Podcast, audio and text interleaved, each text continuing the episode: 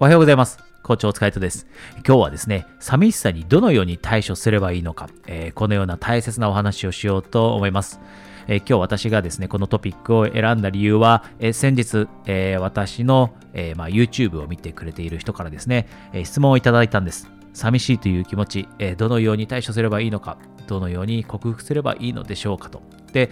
これってたくさんの人が同じ悩みを持っていて、で、必ずしもですね、例えば彼氏、彼女がいなかったり、えー、旦那さんがいなかったり、えー、奥さんがいなかったりという人だけに限定される気持ちではありません。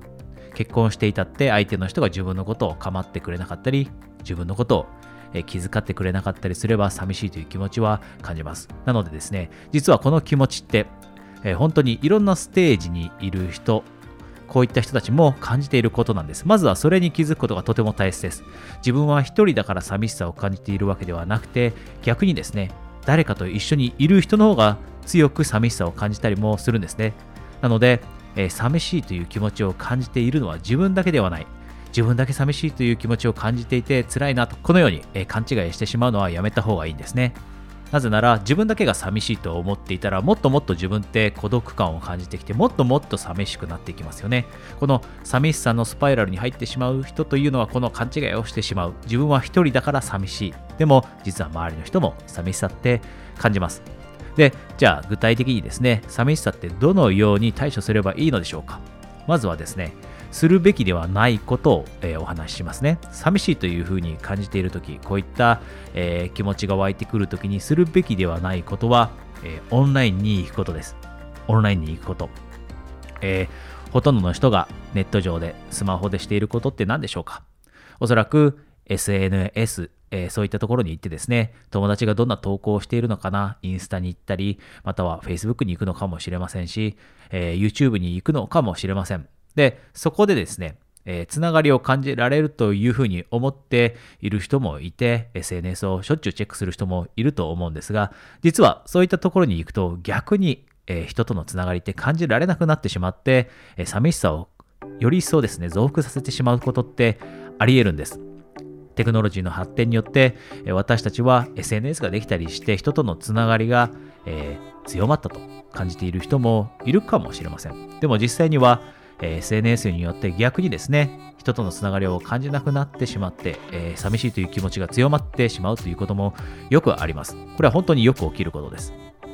今までは友達と思っていた人がですね、自分とは全く違うような生活を送っている、そんな写真を載せていたり、自分は行けないようなレストランに行っていたり、自分は行けないような旅行に行っていたり、そういったところの、えー、楽しいというその瞬間の写真を載せている、えー、SNS の投稿を見たときに、あれ？自分ともうこの人って違うステージにいるんだ。こんな風に感じて、えー、つながりを逆に感じなくなって、えー、寂しさをより一層感じることってありますよね。私も過去にあります。特に人と自分を比べるときって、人との距離をより一層感じたりしてしまうものですよね。なので、寂しい時こそ、えー、SNS とかにはできる限り行かないようにする。で、その代わりに何をするべきかというのがとても大切ですが、それはリアルな人とのコミュニケーションですね。これを求めることです。リアルに求める。で、さっきも言いました。えー、結婚している人だって、彼氏、彼女がいる人だって、寂しさっていうのは感じます。で、そういった人たち、またはシングルの人も同じです。が、まず一番最初にしなければいけないことはですね、自分のことを、自分のことをえー、大切に思ってくれている人にですね、自分が寂しいんだよというメッセージをしっかりと伝えることです。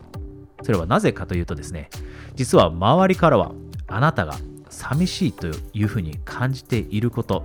これはですね、感じて悟ってもらえないからなんです。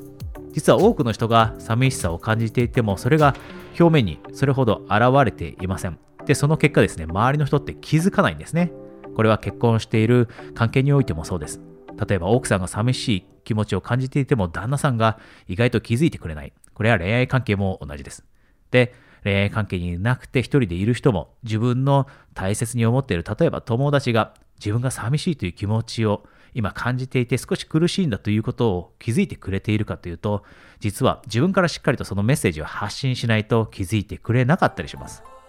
でも正直に自分が今ちょっと寂しいんだよねということをですね、恥ずかしがらずに伝えた時というのは自分の大切に思ってくれている人で、あれば自分のことをですね、大切に思ってくれている人であればしっかりと気遣ってくれます。そしてその気遣ってくれるというその愛情を感じて私たちって、えー、人とのつながりを感じられるようになって寂しさを拭えるようになってくるんですね。なので一番えー、寂しいというふうに感じている時にするべきことというのは大切なことというのは、えー、周りにいる大切な人に自分たちのその寂しいというメッセージを伝えること。でそこでその人たちと会話をしたり直接会って、えー、ご飯を食べたりですねそういったことをすることでリアルな人との、コミュニケーションこれを通して人とのつながりを感じて寂しさを軽減させていくということ。これがとても大切です。ぜひ SNS に行ったり、まあ、テレビを見たりですねそういったことをするのはやめて人との本当の人との、つながりを求めるようにしていきましょう。